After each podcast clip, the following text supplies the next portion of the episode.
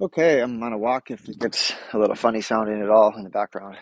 Um, I wanted to bring up a few things that I met with another trader who I've been following for a long time, but never actually met. And he's been trading for over 30 years and just a person who's been through a lot of changes and have seen a lot of other traders. It was really nice to get soak up all that wisdom and and ask questions. And people who are around for 30 years or more are rare, so that's that was kind of cool to to meet somebody who's been doing it that long. But one of the one of the topics of this podcast that I want to discuss are some of the things that uh, him and I talked about, but also what the thing that stood out to me the most was he he plays pickleball and he's worked really hard at upping his game and, and gotten to a higher skill level on pickleball and just the way that he spoke about how he goes about it, um, targeting the player's weakness, uh, playing a little bit more of a finesse game and using a lot of things that I think athletes and coaches use when they're thinking strategically versus just coming with a lot of power. On that note, he said that the, one of the pros, the pros is a term for like a, an instructor, a teaching pro, whatever. They um, they said to him, "Well, why don't you try to play the match and see when you have that first ball that you want to kill, like the first kind of put away shot, to not put it away. Instead, just put that ball back in an offensive position the best you can and continue to play out the point and see what happens. Take note of it. And he said it was almost like there's a huge open secret, or not so open secret, I guess, that it just improved his game tremendously because he said what happens, and this is similar to tennis, I'll say, when I was playing a lot of tennis, it the, the opponent either makes a mistake soon after and you get the point anyway, or the other thing that happens is the next put away shot that they give you is so much easier than the one that you just had that you can't even believe that you you would have swung at the first one because the second one was just a total slam dunk. And I think that really relates to so many things in other sports, but also in trading. And one thing I said to him, which which um, he agreed with, is a lot of times, and especially you'll get this. Um, you could get this on a longer time frame, but I especially got it in my day trading um, my years of doing that was you would be all morning you could feel it. You could just feel it we wanted to roll over let's just say or we could rally but let's just say roll over. And everyone feels it. So when everyone feels it it's really hard for when it actually happens it has to shake everybody out. So oftentimes what you get is you finally you know you catch that trade where it rolls over and you probably spent a lot of money to catch it. And then that sucker comes all the way back like 85% of the way stops everybody out. Maybe you added you got hurt maybe you lost money on the whole thing. And then um, that re- that deep retest is the trade you needed to take, and then down it goes all the way back down. And you were correct. Everybody was correct. Everyone could feel it, but it was a psychological thing. It was like a positioning exercise, which is tons of how the index works, especially on a short time frame. So that that that's another one of those examples of if you don't have to kill the first one, and if you can recognize that everyone's feeling and thinking that way, you can kind of back off a little bit, maybe excuse me, maybe trade a little bit smaller, and just kind of wait for that thing to fall into your lap and it's talking to people who've been doing it this is the same direction i'm going that he was going talking to people who have been trading a long time it just becomes less is more. Everyone's looking at how can i be he was talking about working more on options um, to like you know to keep the risk down keep the risk known and uh, take advantage of the idea of flow more because as you get going more you have more money more experience and you've seen more things so you want to take advantage of that without stressing out all the time and doing all the little stuff and, and stubbing your toe and, and burning burning out your energy you need a balanced you know balanced day and you have kids or you, whatever it is it's just it's different and i talked to some younger traders and they they're going through a lot of the same thing that i've went through that i still go through uh, of course but that i really went through when i was younger which is hammering away in the summer markets because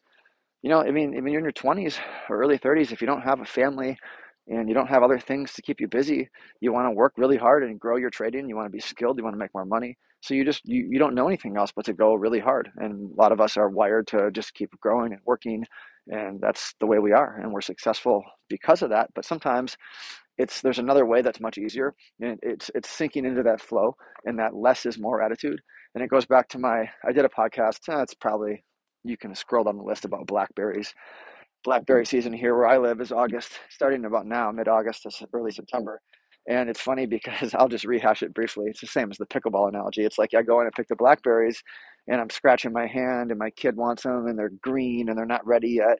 And then all of a sudden you go out there in the right few weeks and they're just hanging off the edge and they're so easy and you can have as many as you want. And the market's like that too sometimes. It's it's really, really hard and sometimes it's easy. And if you can turn it on during this, sometimes it's easy with peak mental uh, focus and maybe sizing appropriately and not getting hurt and preserving that easier said than done but that's that's the the evolution if you can do that you make a lot more money with a lot less work and it, it can seem easy at times i think that's what athletes at the high end tap into as well talked a little bit about Federer and Nadal and Djokovic versus the other guys. Physically, they're very similar, but it's that mental game, and this it's the same thing with this. And it's understanding that, you know, it had a lot of volatility. The summer came, it slowed down. It slow when it slows down, it means it's just going up. The volumes are lower. It's chopping around. It's grinding. People are frustrated. They think it should be going down, but it's not. And we're kind of at a weird time right now. So the next move is not quite clear. But um, I just think keeping in mind uh, some of these analogies to sports are useful because you, if you play the sports or even whatever you're doing, I'm sure you can do this with music or dance or even like jujitsu. I'm doing jujitsu right now, and that's the same thing. I mean, it's the same thing over there. It's it's defend and protect and survive, and then the opponent gets really tired, and then you can go offensive. It's almost like hanging around, hanging around, and then oh look, there's an opportunity, and then they get a little more tired Okay, don't reach for that. Don't press too hard and open yourself up. Wait again, protect, defend. Okay, now they're exhausted. The opportunities are getting more frequent and kind of really easy. They're slam dunks at this point.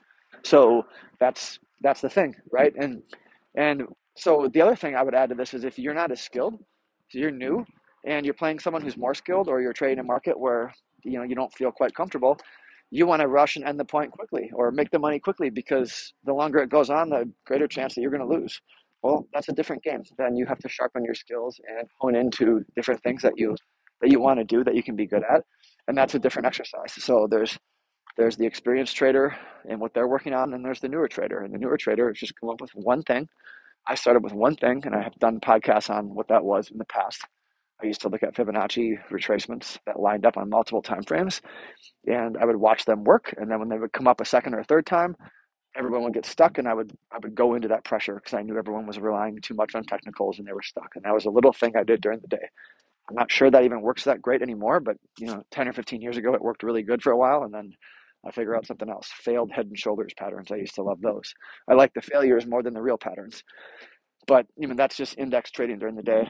It's there's something for everything, right? But and I'm look I'm looking more at stocks now, and I'm I'm trading some earnings stuff, and there's a whole peculiar set of peculiarities and things that do and don't work in that world, and so we all have to go through that when we learn something new or we learn something from the start. It's a different exercise, but it doesn't negate this other stuff, which is kind of the the the game. It, everything turns into the other stuff eventually. If you get through the first hurdle, you're going to be working on the rest of your life on preserving your energy and striking while it's hot. And the better you can do that, the more money you'll make.